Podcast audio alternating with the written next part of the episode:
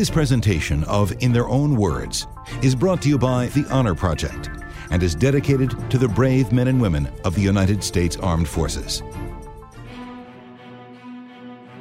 Recording interviews for the Honor Project gave us the chance to meet some remarkable veterans, like Medal of Honor recipient Walter Ehlers. In November 1940, he and his older brother Roland joined the Army together and fought side by side in North Africa and Sicily. In the spring of 1944, they trained with the 1st Infantry Division, prepping for the D Day invasion. I wanted to talk a little bit about uh, infantry and what you saw in combat. What is the infantryman's perspective on war? When you're in the infantry, uh, of course, uh, you know you're the one that's being shot at all the time, or you're being bombed, or you're being uh, strafed. You're uh, subject to all the mines and things like this. So, as a as an infantryman, I, you go through the whole gamut of uh, warfare. You have to make the assaults on the beaches. You have to make the patrols at night, which are scary. Uh, you go out into territory you've never been into before and expect to come back alive. You hope, and and uh, it's it's a harassing uh, type of uh, work in wartime. You know, because it uh, you're always uh, overexposed to everything. You're the very tip of the spear, so to speak. That it's it's the grunt on the ground that wins the territory. That well, we secure the territory. Yes. what, uh, what what goes through your mind when you're about to, to enter combat? I mean, face to face at, at you know arm's distance from the enemy at times. What what's running through your mind? Uh, well, self-preservation. you just want to stay alive. And uh, of course, the, the, thing that's going through your mind is uh, one of the things that we were trained to do is always to look for cover. Uh, if the enemy fires on you, you always are prepared to take the nearest cover, and so you're always observing where you're going to be if something happens and uh, what you're going to do after it does happen. When you're out there heading towards the um, enemy, uh, you're always observing the terrain to find out if you get fired on, what you're going to do for the next thing. Uh, of course, when you first get fired on, you usually take the nearest cover and then uh, try to figure it out from there, whether you're going to go around a hill, over a hill, or or anything. We didn't. Um, one of the things in the infantry that uh, we believed in was not a frontal assault that it's going to get a whole bunch of people killed. If there was a way to get around it, why, we would. Did you feel you were well prepared for combat? Well? well? I was because I had uh, two years of training. See, I went into service in 1940, and the first combat I was in was in October 1942 when we landed in Africa.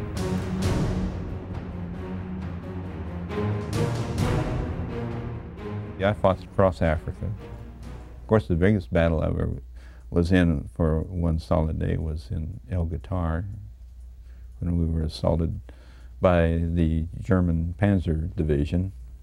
They had a valley that they were coming through to break through the lines of the American side units, and uh, uh, they were uh, assaulting. Our artillery was across the valley in the back, and they were firing on the enemy, and we were up on a hill and uh, they assaulted our hill because we were firing on them too, and so they assaulted our hill, and uh, uh, we fought a whole day there. Our unit company got a citation. We killed 200 Germans assaulting the hill that day.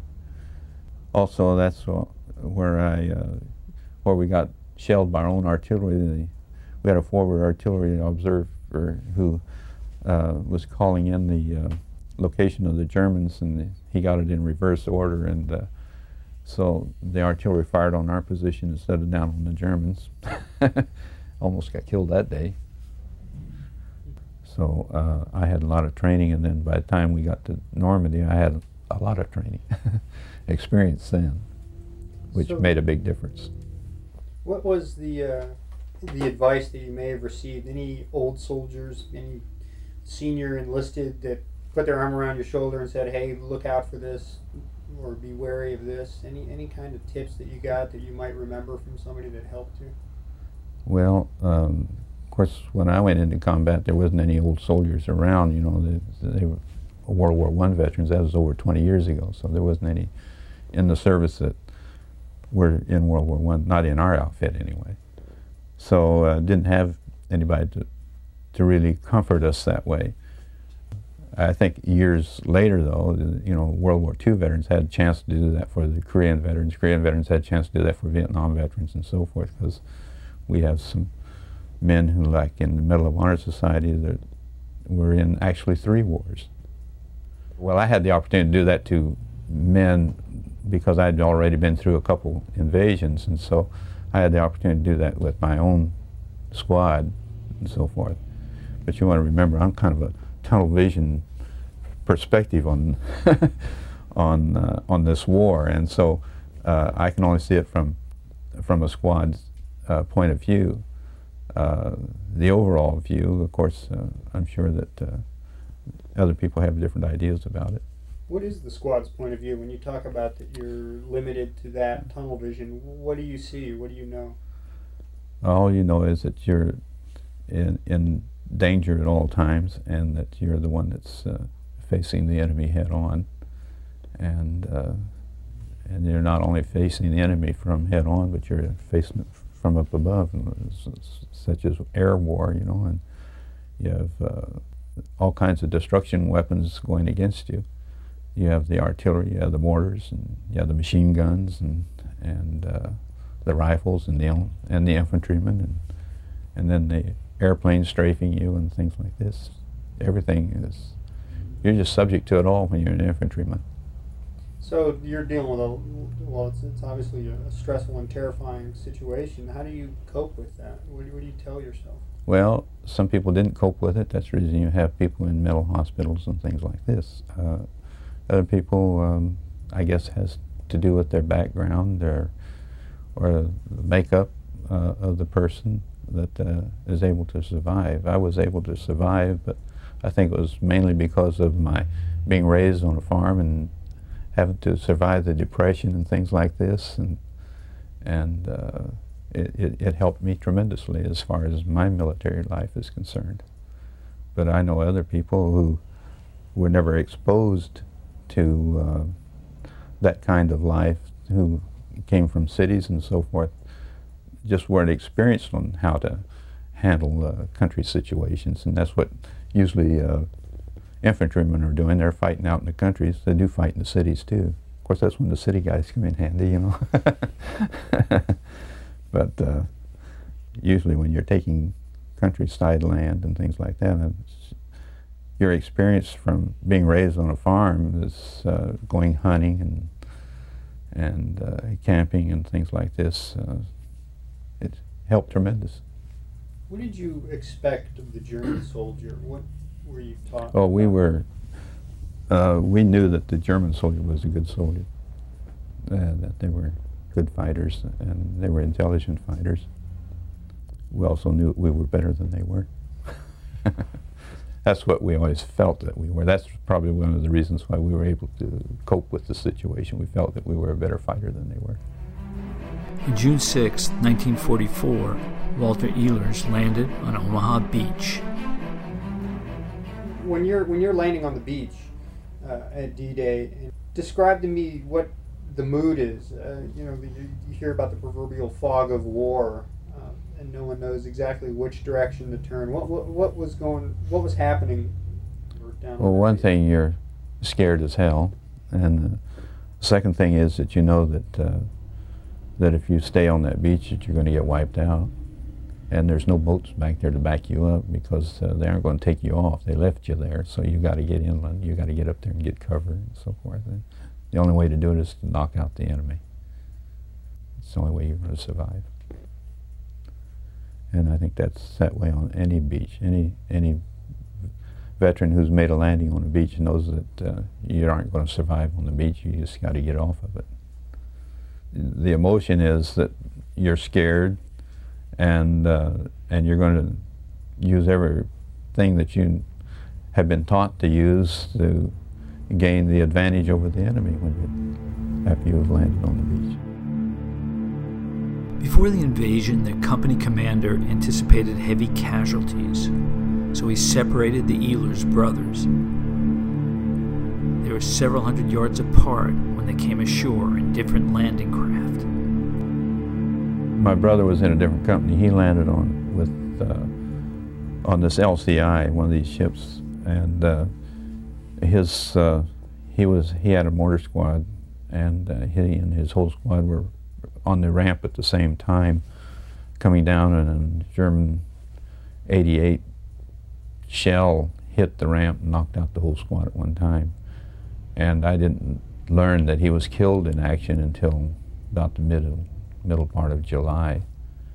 But uh, uh, they told me he was missing in action, and I figured that well, he wasn't missing in action if he was, because I knew my brother better than that.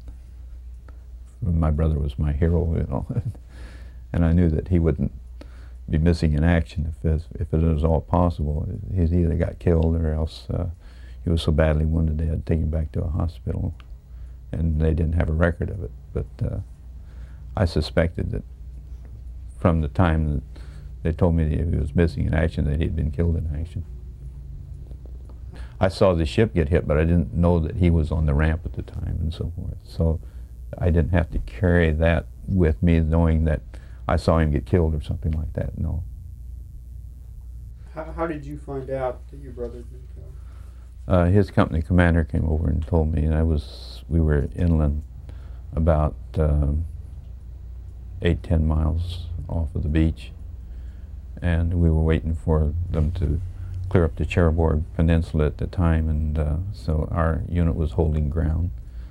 And uh, his company commander came over and told me that uh, he had been killed in action. And all I could do was cry like a baby, but there wasn't anything else for me to do.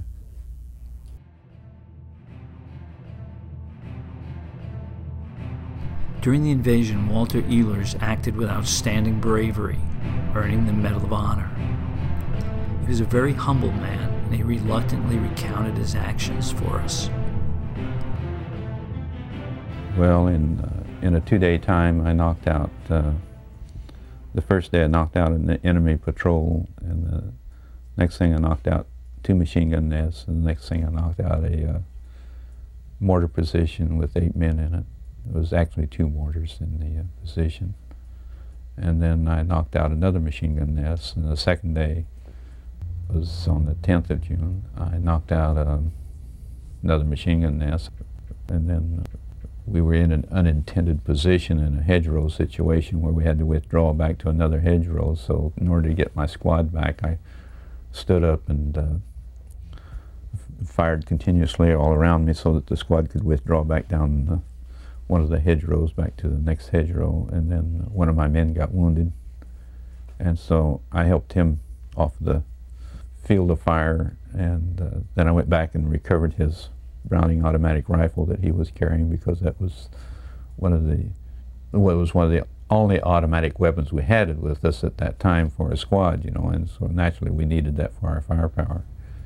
And uh, and I got wounded at the same time. I got wounded just before I, when I was wounded, I carried him back. He was wounded too, and then uh, that's about it. what, what made you stand up and, and expose yourself to enemy fire? I don't know. oh, well, uh, I, uh, you know, I, up to that time, I never lost a man in my squad from D-Day. I didn't have a man get killed on the beach. I had lost a man up to that time.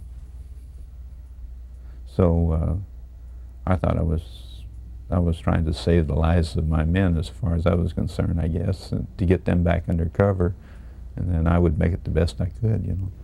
I, I just never thought about myself. I probably was thinking more of them than anybody. But that's the way it is in combat. You, you don't really think about yourself, you're thinking about what's going to happen to the other guy. And I guess you get kind of a satisfaction that you survived it too. once this happens, once this has, has finished, is there anything that, that ran through your mind? Like, what did I just do? Or did it seem just business as usual for you? I never even thought about it. I used to hear people talk about those things, you know, like guys who'd like to get a Purple Heart. Uh, they're in the foxhole, hold up their hands so they get wounded or something.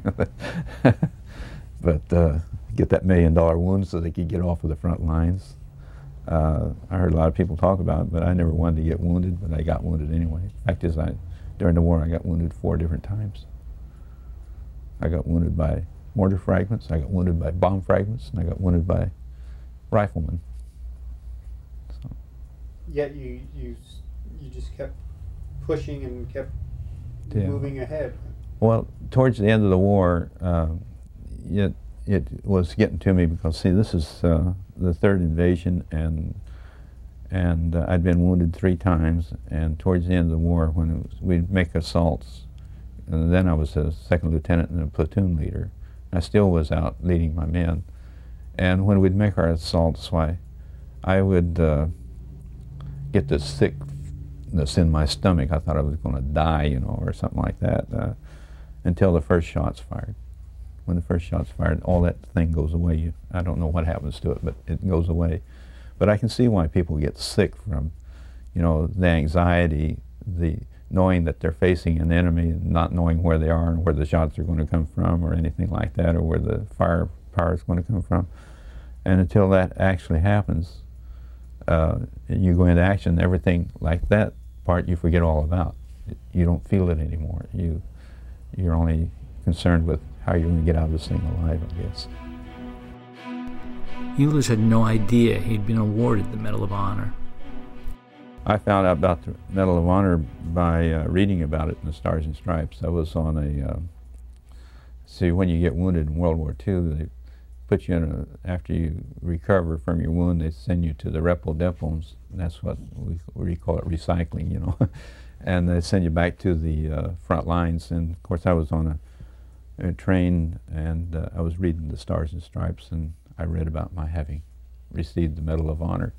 And of course, a friend of mine who was in my brother's company uh, told me he knew us by our last names, and he says, uh, "Hey, Ehlers," he says, uh, "I'm reading in the Stars and Stripes here where your brother got the Medal of Honor." And I said, "Yeah, I'm reading that too," but I didn't tell him it was me that he was reading about. So went on back to the outfit, got back to the outfit, and and I didn't know that the colonel even knew who I was, you know, but uh, I was still a staff sergeant then, and he said, uh, Ehlers, what the hell are you doing back here?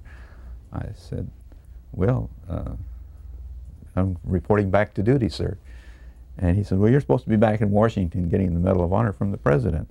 And I said, uh, well, I've never had any orders to go anyplace but back here. And uh, so actually what was happening is that the orders didn't catch up with me. They sent out the orders apparently and they'd send them from one command to the other, like to the hospital, to the repo depot, and then went back to the unit eventually. And uh, so they finally caught up with me in, in uh, Belgium.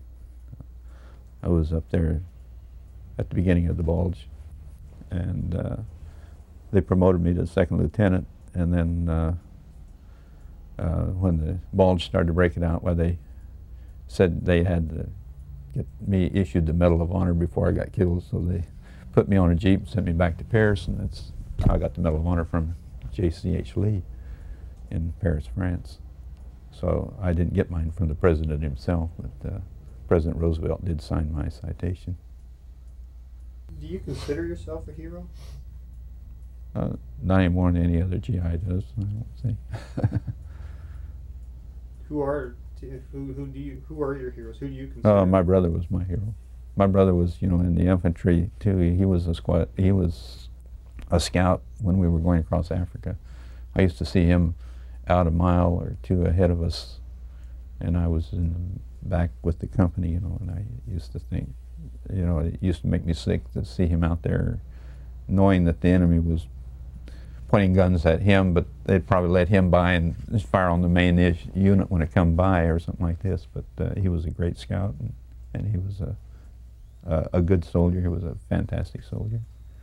So I guess he was my hero, but uh, um, all these guys that gave their lives for their country are, are heroes. And uh, you can't take that away from them. It's, they're the ones that really made it happen. And of course, the rest of us survived. I, uh, we helped make it happen, but the point is, is that uh, we were all on the line, and it could have been any one of us. And we're just one of the lucky ones that got out of it. Walter Ehlers talked about how he still dreamt about his brother almost every night, but he said he didn't feel any anger about the tragic death. No, I'm not angry because uh, he went out there to lay his life on the line just like I did to, to um, get rid of a tyranny that was uh, that if it had been let go, I would have probably taken over the world and we'd have been a heck of a mess. Uh, I think the biggest reason that, uh, that I felt justified fighting is because uh, Hitler tried to do away with the Bible and uh, all religions. And uh, so I think that uh, that was one of the biggest reasons I felt, because I felt that uh, I was a Christian soldier, that I was fighting uh, for the, what we believed in in the United States, and and uh, I think I think we got the greatest country in the world, one nation under God, you know, and I think that's the way it should be. And if Hitler had had his way, why we wouldn't have been a nation. So. So to to face an enemy soldier, you're. I, I wasn't. I I never hated anybody in my life, you know. I, I and I still don't hate anybody. Uh, and I I didn't hate the Germans either. All I know is that German soldiers were probably under an, uh, uh, you know, under orders from their higher command, which uh, one way or another they didn't know how to deal with, and uh, consequently they were out fighting for their country. We were fighting for our country, and uh, and I, I just think that uh, we were doing the right thing, and they were doing the wrong thing. They probably thought they were doing the right thing, but uh, uh, I don't think we should hate them for that. After the war, Walter Ehlers continued to help other soldiers, working as a counselor for the Veterans Administration. In 2014, he passed away at the age of 92. He was the last survivor of the 12 soldiers who received the Medal of Honor for actions in the Normandy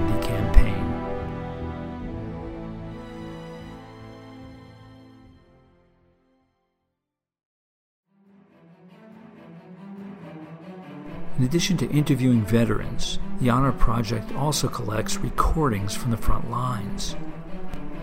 The following are the words of soldiers recorded from the battlefields of Europe during World War II.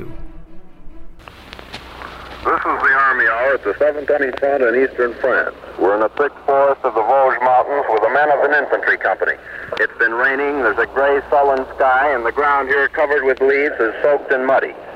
For the past two weeks, this infantry company has been edging forward in the forest, moving up yard by yard, digging out German machine gun nests that you can hardly see until you're on top of them. It hasn't been an easy job, and the Germans have often struck back, throwing in heavy artillery and mortars. A few minutes ago, shells were whistling over our heads, some landing not far away. But here beside our wire recorder are two infantrymen, looking rather tired and cold, who can tell you more about what's happening here.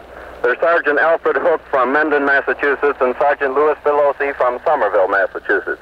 Well, Louis, ever since you fellows got into this woods, it's been pretty hot, hasn't it? It certainly has. The Germans been making it pretty hot for us here with all their artillery and mortars, and small arms fire all around us. Where do you sleep at night? I have a dugout, and it's covered with logs and dirt on top of that. Al here has a pretty good setup, too. I've got a buddy who reads all the newspapers and keeps us pretty well posted on what's going on in the world. He's also got a shirt he thinks quite a lot of. Seems he bought this shirt over from the States when the division came across. It's so old now it's almost falling off him. So at night there's no moving around in the dugout. He's afraid it's going to rip. Okay. What do you fellas think of this close-in fighting? It's pretty tough here. We we can't see the enemy, and they can certainly creep up on top of us before we know it. Keeps out pretty busy here. I have to maintain, maintain patrols 24 hours a day. These patrols go behind our own lines to see that no Germans infiltrate and cut us off. Have you taken many prisoners here? No, not so many. Only they come in in twos and threes at a time. What do they look like? They seem to be pretty well fit. Good. Nicely dressed, are they? Yeah, they got good and nice new uniforms. Well, do they always come in in twos and threes like that? No, just recently, in the early part of the campaign, they came in like flies. Louis can tell you about that. One night, the sergeant and I walking up the road, and two Germans come out the road to us. One had a flashlight and it was lit, and the other had a white flag. They come up to us and wanted to surrender. Well, we started walking down the road when the officer who could speak English stopped and said he had a whole company in the woods. Well, that surprised me, but we finally got them out in the road and got them all lined up in a column of twos and started walking them down. We walked about two or three hundred yards when he stopped me again and told me that his men all were armed and they were tired of carrying their weapons, wanted to know if they could throw them down the ground. So I said, okay, throw them against the side of the road, which they did with a bang, two or three rifles going off. That scared me, and I jammed my rifle against the captain's stomach, and he reassured me it was only an accident. So we started off again and got them all back. Why, that was quite a night, wasn't it? It certainly was. We got about a thousand prisoners that night. What will you fellows be doing here tonight? Going out on patrols, the same as every night. And how long will you have to keep those patrols going out like that? These patrols will go out every night until we break out of this forest. Okay, fellows, thanks very much and good luck. Yes, tonight patrols will be going out, probing the enemy lines, and perhaps there'll be an attack tomorrow. There's a lot of these woods to be taken between here and Germany. From the front line here in eastern France, this is Corporal J. McMullen returning the Army Hour to New York. Late yesterday afternoon, Captain Don Whitty took an Army Hour wire reporter to the command post of an infantry company, which was fighting on the outskirts of the city of Orange, east of the Erft Canal. Captain Whitty. A company of this battalion is presently advancing on a hill, which we can see off here to the east. And you can probably hear in the background the sound of the uh, artillery and the small arms. That's a machine gun at the moment. As they cover the infantry advancing uh, to take that hill. We don't know how many Jerry's are up there, but on this side of the canal, of the Erft Canal, uh, we do know that they've been putting up a pretty stiff resistance. C company of this battalion, uh, under cover of this fire, is going to be flanking the hill to the north, while A company moves in to the middle.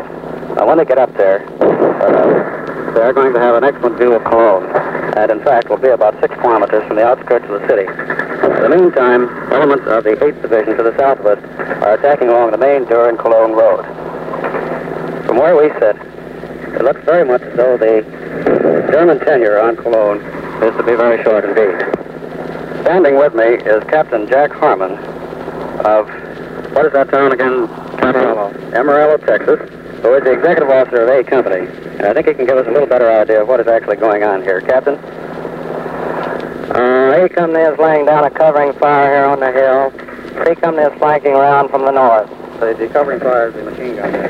Yes, machine gun, mortars, and cannon. Cannon from the tanks? Yes. Tanks are really laying it out now. We have five of them lined up out here, really putting out a lot of lead over there. You can see the tracers going through. Right? Then under cover of that fire, you have, uh, who is actually attacking the hill over there, Captain? Uh, Charlie Company's taking the hill. They're practically up there now, I imagine. Germans haven't been too tough through here. They have not been too tough. No. Uh, what are you going to have when you get up there, Captain? Can you give us some idea? Oh, we ought to have a mighty good OP there to look on Cologne from there. The uh, terrain from there on is, is uh, pretty much flat country. Is that the idea? That's right. This looks like about the last of the hilly country we have to go through to the Rhine River. I see. And when do you expect to be in Cologne? Well, we keep on. It shouldn't be long. We've been traveling pretty fast through here. All right. Thank you very much, Captain. During the past week, the First Army, uh, having jumped off with the Ninth on uh, uh, early Saturday morning, Has traveled across the Roer River come up to the Erft Canal, past it, and is now on the plain uh, overlooking Cologne. This is Lieutenant George Fuller with the Army Hour in Germany. Our recording machine is set up in the cellar of a battered German house a few thousand yards behind the Ninth Army front lines on the Ruhr River. All is quiet on this western front tonight, but in just four hours from now, this same battlefield will be a roaring hell of fire and steel. For Lieutenant General Simpson's same Ninth Army is crossing the Roer tonight, two hours before dawn. The plans for the attack have been well laid. Every man from the general to the doughboy knows exactly when, where, and how he is going. Plans have been so closely guarded that even telltale divisional shoulder patches have been removed from the uniforms of men concerned in this operation. Here in this heavily guarded artillery command post, Lieutenant Colonel Louis D. Beeman of Dixon, Texas, is giving his battery commanders their last minute instructions before the attack jumps off. You know our objectives across the Roer River. The infantry is now building up for the crossing, which will take place tomorrow morning, H hour at 0330 hours, with the 2nd Battalion making the initial assault. Our artillery preparation begins at H minus 45, or 0245, along the entire line. And our scheduled fires last until H plus 210. You have data sheets telling this firing, and will follow them at the prescribed time without further order. Time will be synchronized again just prior to 0245. Fires after H plus 210 will be on call from forward observers. Radio silence is lifted at H hour. Time, when I say now, is 2324. 10 seconds. Five, four, three, two, one, now. Are there any questions? No questions, sir. All right, gentlemen, here we go again. Give 'em hell. Colonel Beeman has just given his battery commanders their last minute instructions. The stage is set. We attack in four hours. Now stand by, Army Hour, while we move our recording machine farther forward to the gun battery sites and wait for H hour. Okay, here we are at the gun battery sites, Army Hour. It's early in the morning. In exactly 35 seconds will be H hour. 35 seconds till H hour. I've got my stopwatch out. A few guns in the background going off already. Just a little warm-up. Otherwise, all is still. Beside me is the gun commander, next to the big gun, and there I've begun to track around it. Eight hours approaching. Stand by and listen for the command. There he goes to fire. A big 105 going off. Big gun. Eight hours approaching. The Ninth Army is ready to cross the Roer. Ahead of us, the doughboys are moving out. Under the co- cover of our withering barrage from the 105 howitzers. The Ninth Army is on the move again. This recording is U.S. General Anthony McAuliffe's live report from Bastogne, France, during the Battle of the Bulge. The Germans bombed Bastogne at night and strafed occasionally during the day. On the 22nd, the German commander, ridiculously enough, demanded surrender of the surrounded town. I just replied nuts, for I knew that one word best expressed the feelings of the division. The wounded were wonderful. No words can describe their cheerful acceptance of a tough situation. On Christmas Day, the Germans launched their biggest attack with infantry and tanks in large numbers from the west of Bastogne and the rear of the position. Prisoners later told us that their officers had told them that Bastogne was to be a Christmas present for the Fuhrer.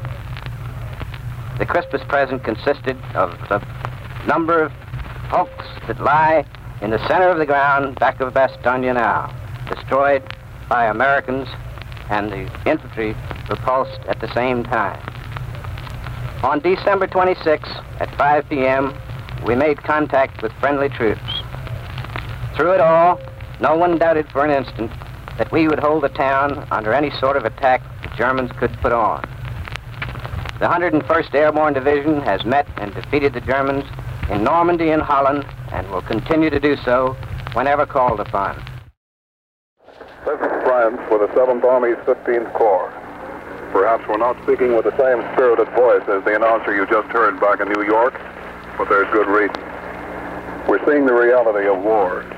Our wounded men brought to a medical collecting point.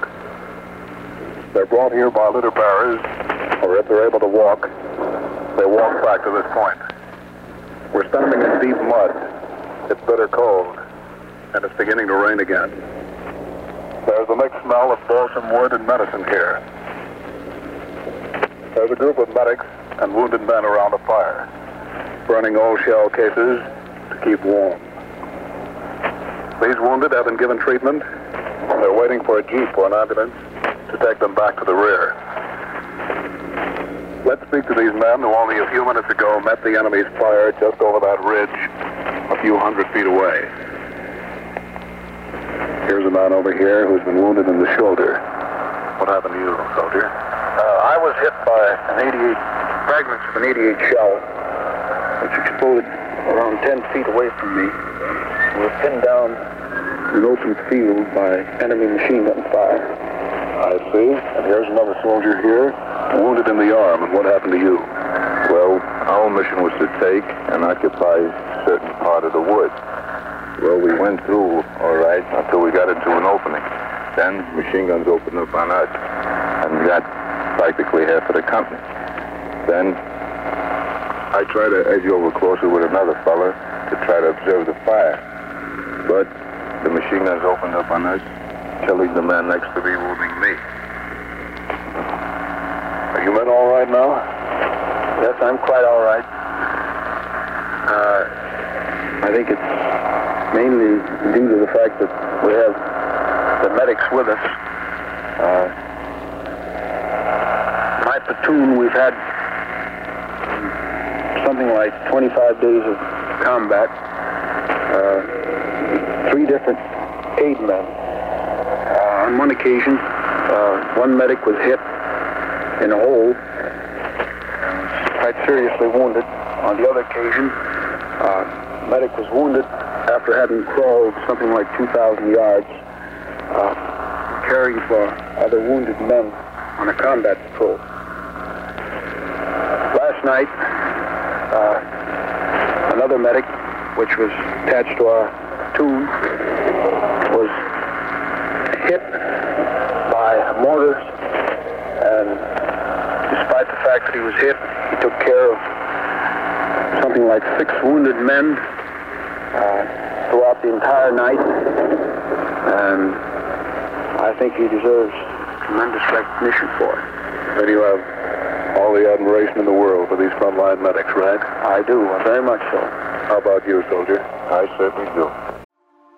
A news story gets shared by a friend on social media, or you catch a tweet that really makes your blood boil. But how do you separate fact from fiction? That's the premise behind Disinformation, a 10 part series from Evergreen Podcasts and Emergent Risk International coming this fall. Tune into Disinformation wherever you get your podcast. And remember, don't believe everything you read.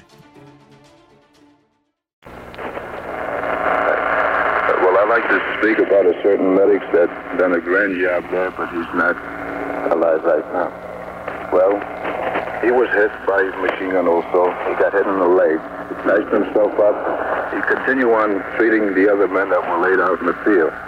He kept on treating until he was hit again, and, well, he's still laying there. And I'd give anything to see that man alive again. All right, soldier. Thank you very much. I think the ambulance is ready for you two men just about now, so you can take off back to a hospital in the rear. There's a lad over here. His barefooted feet caked with mud. The medics tell me he has trench foot. He removed his shoes at the front and couldn't put them on again. He walked that way almost two miles. He's smoking a cigarette now and drinking hot coffee. He says he's okay, and the medics are making sure. This is Lieutenant Carl Zimmerman speaking from a muddy hillside in the cold rain of eastern France. The Army Hour returns to New York. This is Lieutenant George Fuller with the Army Hour on the northern sector of the Western Front. Another week of relative inactivity has passed on this Ninth Army front. But from our position close to the Roer River, the battlefield is far from quiet.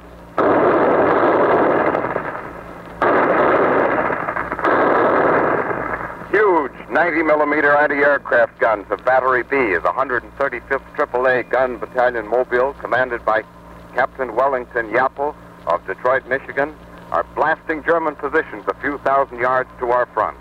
In fact, we are so close to the Germans that these ack-ack guns, ordinarily used only on enemy planes, are now being employed to destroy enemy ground. There they go. Another.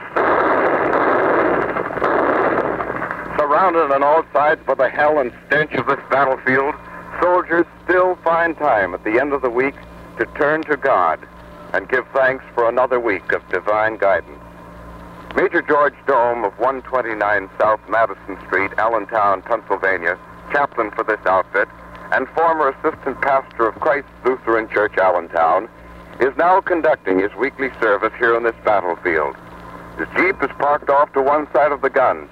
His altar is the Jeep hood of the blue and white cross chaplain's flag draped over the radiator. There is no organ and there is no singing, for music drowns out the telltale whine of incoming German artillery shells. A few men are standing around, listening to the service. Their foxholes and underground dugouts are only a few feet away. They're of all faiths, Catholic, Jewish, and Protestant. For this is a general service conducted to fulfill the needs of all faiths. Chaplain Dome is now delivering his address. In the background, you there's a feeling among many that religion has failed. I have tried to find some trace of that feeling among the men here in the front lines of Germany. I have not been very successful. Therefore, I am inclined to believe that religion has definitely not failed. If there is any question in the minds of people as to whether or not there is a God above us, I can definitely ascertain that that question is not a part of the average American soldier's mind. Here a man has found God. Here there is a definite knowledge and a belief and a faith that there is a God above us who guides us and who takes us by the hands and leads us through the valley of the shadow of death where we will fear no evil. Let us pray. Our Father, who art in heaven, hallowed be thy name. Thy kingdom come. Thy will be done on earth as it is in heaven. Give us this day our daily bread, and forgive us our trespasses as we forgive those who trespass against us. And lead us not into temptation, but deliver us from evil. For thine is the kingdom, and the power, and the glory, ever and ever. The Lord bless thee and keep thee. The Lord make his face shine upon thee and be gracious unto thee. The Lord lift up his countenance upon thee, and one day soon give thee peace. Chaplain Dome has finished his service now. The machines around are still rattling at German positions. The men quietly move back to their gun positions. God bless you, America.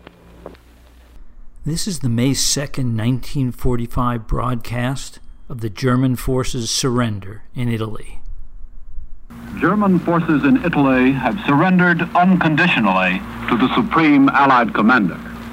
The instrument of surrender, the first formal surrender by a German army or armies since Allied troops first stormed the shores of Europe nearly 20 months ago, was signed at 2.14 Italy time on Sunday afternoon, April 29th. The surrender became effective at 2 p.m. Italy time today. All German and Italian forces under General Heinrich von Vietinghoff, successor to Marshal Kesselring as Commander-in-Chief of the German Southwest Command, formally laid down their arms just four and a half hours ago. The war in Italy is over, and this is probably the first announcement to the listening world. The document of surrender was signed in a small chamber at Allied Force headquarters in the great royal palace of Caserta, north of Naples.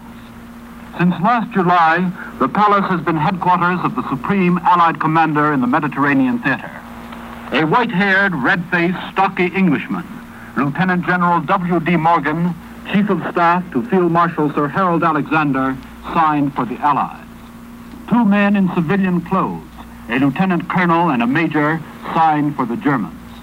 Thirteen generals and staff officers of the Allied land, sea, and air forces in the Mediterranean looked on. A Red Army Major General, A.P. Kislenko, was there for the Russians. Six men, of whom I was one, were present for the American and British press. The negotiations that culminated in this scene at Caserta were short and swift. A few days before the signing, the German command in northern Italy got word through to us that it was ready to sue for surrender. On Saturday afternoon, April 28th, an Army transport plane bore south through a driving rainstorm and landed at the Caserta airfield at 4 o'clock. There were two civilian passengers. One was tall, blond, blue-eyed, square-jawed, and terribly tense.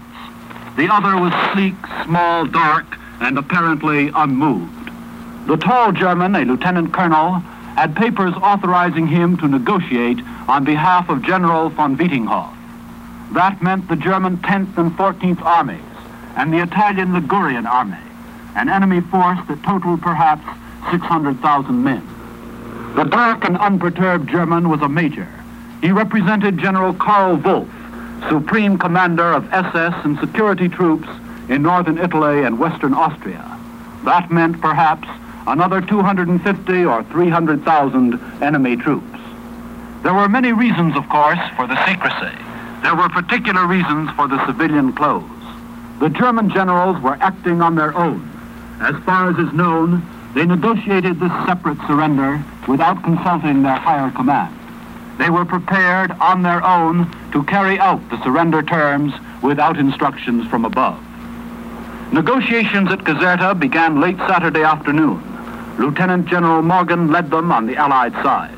By Sunday morning, he had convinced the German delegates that surrender must be unconditional or not at all.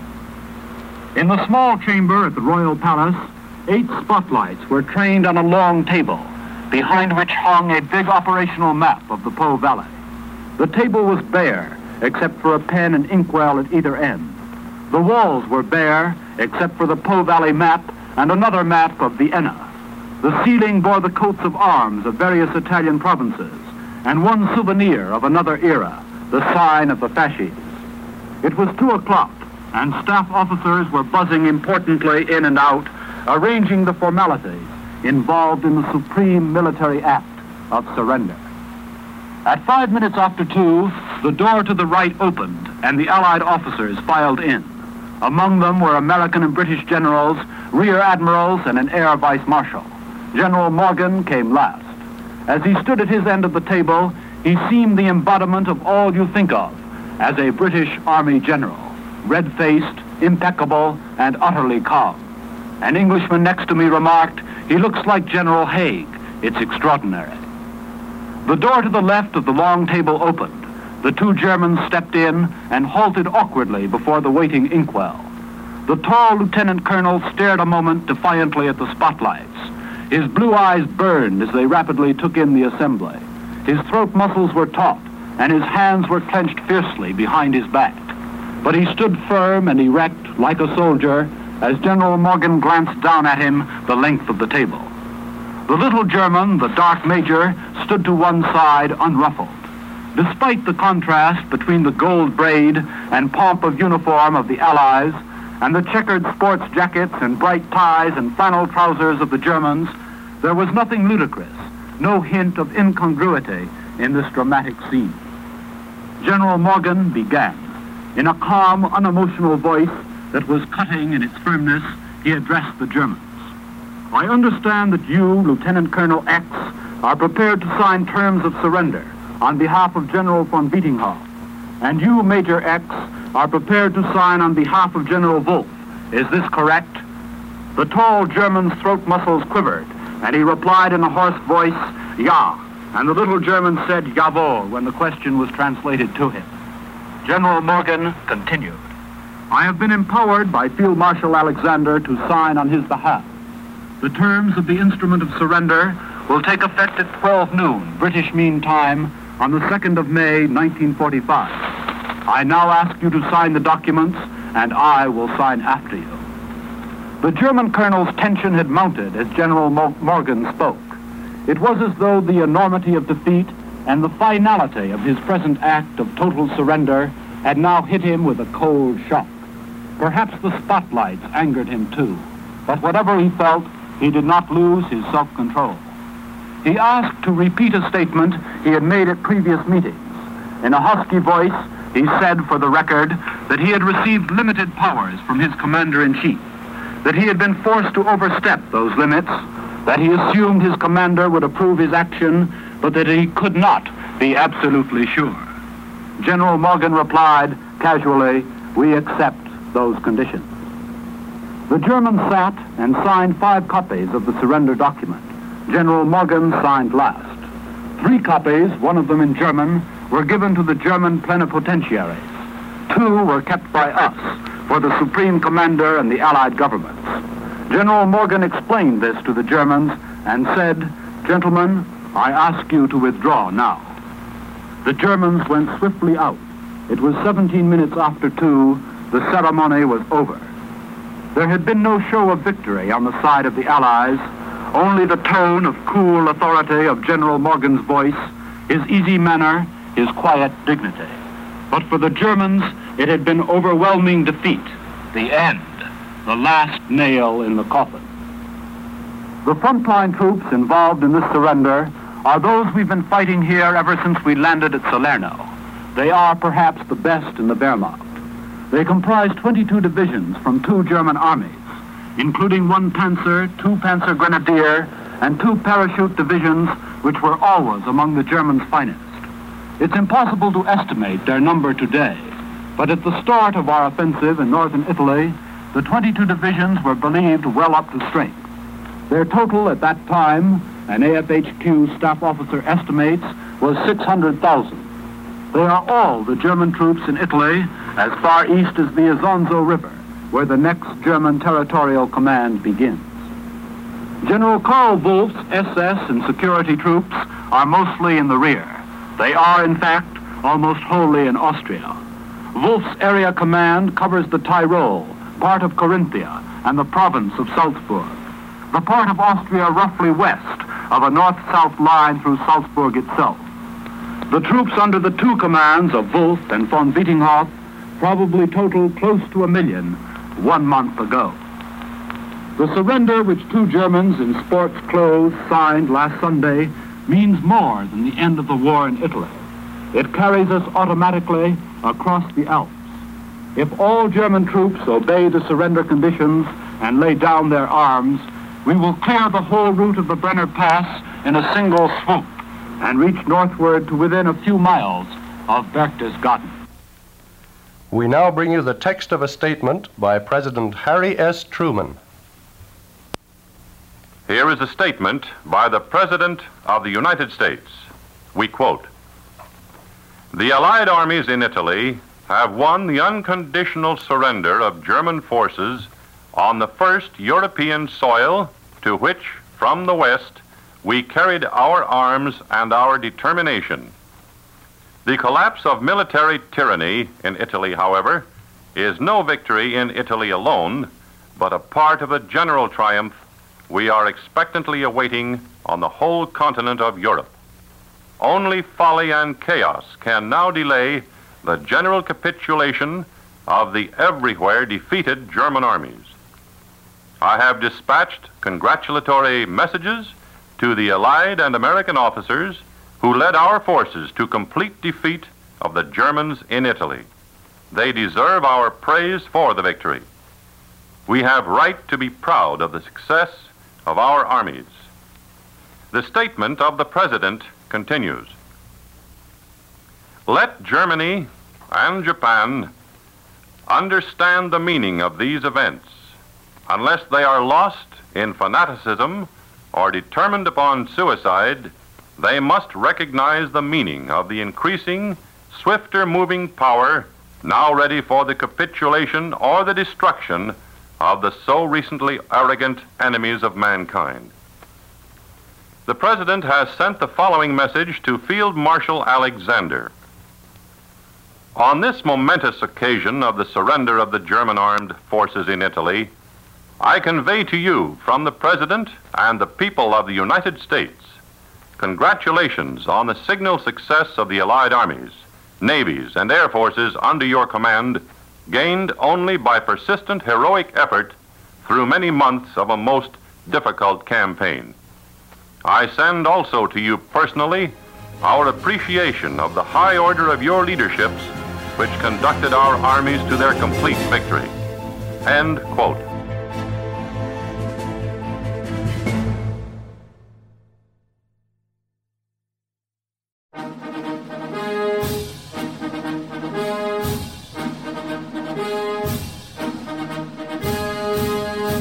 We often hear about the individuals who took the oath of office to become the chief executive.